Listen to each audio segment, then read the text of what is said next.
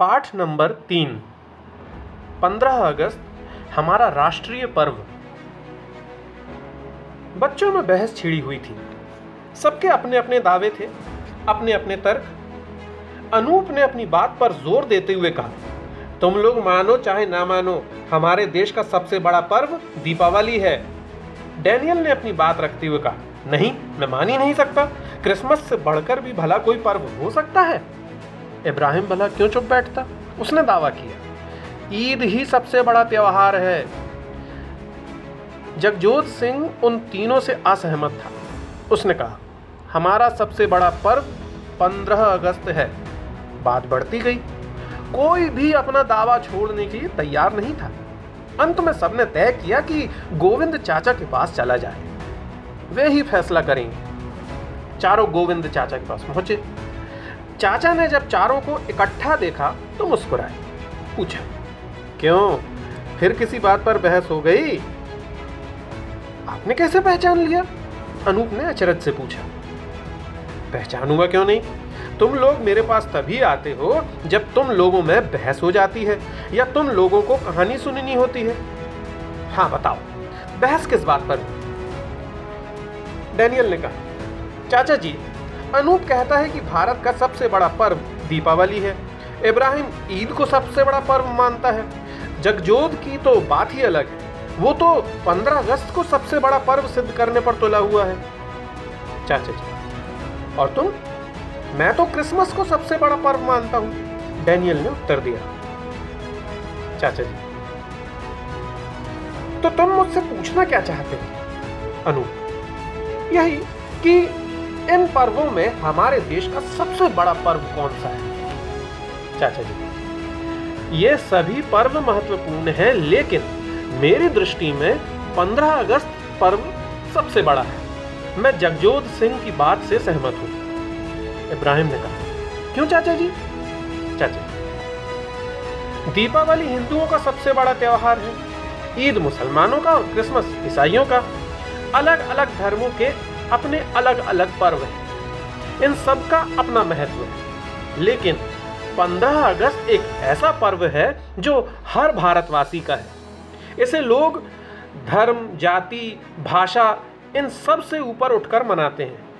ये पूरे देश का पर्व है, हमारी आज़ादी का पर्व है। इसलिए दूसरे सभी पर्वों से इसका महत्व ज़्यादा है। अनु, इसे आज़ादी का पर्व क्यों कहते हैं चाचा जी?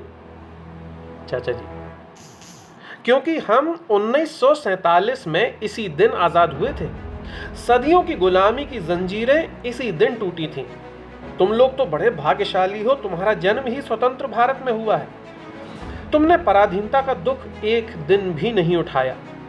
लेकिन उनकी कल्पना करो, जिन्होंने पराधीनता के कष्ट सहे, जिनके महान त्याग के कारण हमें 15 अगस्त का पर्व मनाने का गौरव मिलता है। तुम लोग शायद नहीं जानते कि आज़ादी दिलाने के लिए लाखों लोगों ने जेल काटी। सैकड़ों युवक फांसी पर चढ़ गए। बच्चे ध्यान से सुन रहे थे। डैनियल ने कहा, चाचा जी, हमें आज़ादी की लड़ाई के बारे में पूरी बात बताइए ना। चाचा जी कहने लगे, जब अंग्रेज़ हमारे देश में आए, तब देश के बड़े भाग पर मुगलों का शासन था। उन दिनों अंग्रेज़ों की ईस्ट इंडिया कंपनी भारत और इंग्लैंड के बीच व्यापार करती थी। कंपनी के लोग राजाओं और नवाबों से भी मिलते जुलते रहते थे। जब दो राजा या नवाब आपस में लड़ने लगते तो कंपनी के अधिकारी किसी एक का साथ देकर उसे विजयी बनाने की कोशिश करते। बाद में जीतने वाले राजा से अपना खर्च ले लेते। धीरे धीरे उन्होंने छोटे छोटे राज्यों पर अधिकार करना शुरू किया। जब कुछ ताकत बढ़ गई, तब वे पूरे भारत पर अधिकार जमाने की बात सोचने लगे। अनूप ने पूछा तो तो क्या हमारे राजाओं नवाबों ने उनका विरोध नहीं किया? चाचा जी ने उत्तर दिया, विरोध तो किया, लेकिन ताकत वाले से कमज़ोर आदमी दब जाता है। इसी कारण छोटे छोटे राज्य दब गए। दूसरी तरफ़, बड़े राज्य लड़ाई के लिए तैयार हो गए। सन अठारह में यह लड़ाई खुलकर हुई। झांसी की रानी लक्ष्मीबाई, कुंवर सिंह, बहादुर शाह, नाना साहेब आदि इस लड़ाई में सबसे आगे थे। आज़ादी की यह लड़ाई इतनी तगड़ी थी कि अंग्रेज़ों के पैरों खड़ गए। लेकिन हमारी आपसी फूट हमें खा गई। हमारी जीत हार में बदल गई और हम अंग्रेज़ों के गुलाम बन गए। डैनियल की उत्सुकता बढ़ी। उसने पूछा, फिर क्या हुआ? चाचा जी ने कहा, होना क्या था?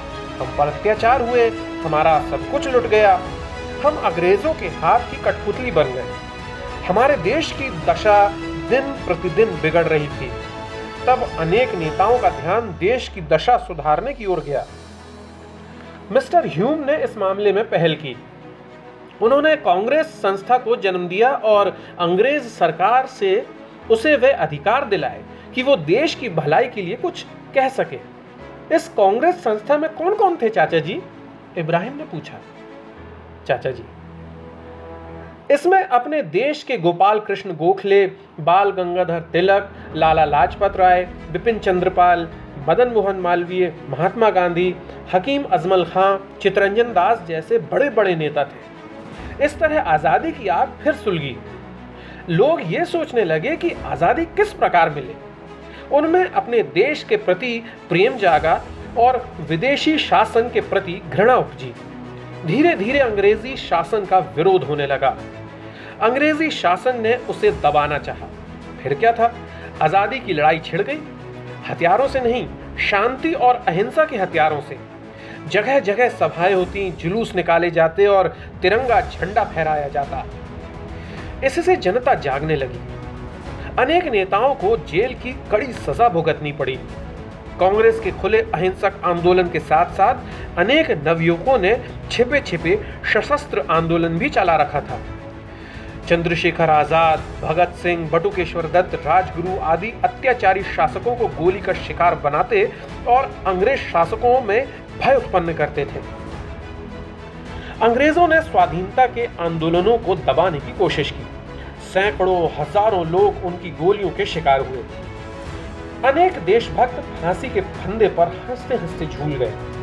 लेकिन स्वाधीनता की आग को बुझाना आसान न था।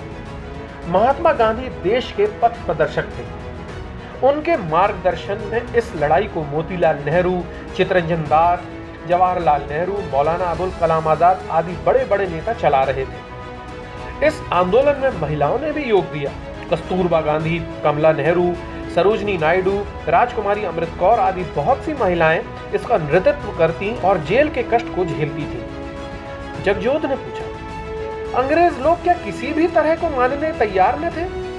चाचा जी ने कहा, वे क्यों तैयार होते? हाँ हमारे नेता उन्हें मनवाने की कोशिश ज़रूर करते थे। सन उन्नीस सौ उनतालीस में यूरोप में दूसरा विश्व युद्ध छिड़ गया। नेताजी सुभाष चंद्र बोस लुक छिपकर यूरोप चले गए और उन्होंने जर्मनी, जापान की सहायता से अपनी आज़ाद हिंद फौज तैयार की। वे फौज की ताकत से देश को आज़ाद करना चाहते थे। इधर देश के नौजवान भी आज़ादी के दीवाने हो उठे थे। उनके हिंसक आंदोलन से भी अंग्रेज़ घबरा उठे थे। डैनियल, फिर क्या?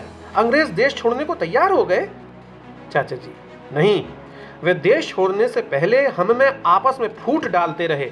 बाद में जब उन्होंने देखा कि भारतीय जनता स्वाधीनता प्राप्त किए बिना शांत नहीं रह सकती तो वे देश छोड़ने को विवश हो गए। पर जाने से पहले उन्होंने देश का बंटवारा कर दिया। इस प्रकार 15 अगस्त सन उन्नीस को पाकिस्तान और हिंदुस्तान दो अलग अलग देश बनाकर वे यहाँ से चले गए। हम अंग्रेज़ों की 200 वर्षों की गुलामी से छूटे। भारत स्वाधीन हो गया। स्वतंत्र भारत में हम अपने प्रतिनिधि चुनकर प्रजातंत्र सरकार चलाते हैं। इब्राहिम। अच्छा तो इसी कारण हम 15 अगस्त को हर साल आज़ादी की वर्षगांठ मनाते हैं। ये तो अच्छा है। हमारे नेताओं, वीरों और महापुरुषों ने ये जो आज़ादी हमें दी है, वो सचमुच बहुत कीमती है। हमें इसकी कीमत समझनी चाहिए। चाचा जी ने कहा, आज़ाद होकर हमने अपने प्रतिनिधि चुनकर प्रजातंत्र सरकार बनाई, अपना तिरंगा झंडा दिल्ली के लाल किले पर फहराया और हमने अपने देश की रक्षा करने की प्रतिज्ञा की। तुम जिस तिरंगे झंडे को राष्ट्रीय ध्वज के रूप में नमन करते हो, वो भी अनेक मुसीबतों को झेलकर आज़ादी से ऊँचा उठा है। इसलिए इस तिरंगे की हमें हर तरह से रक्षा करनी है।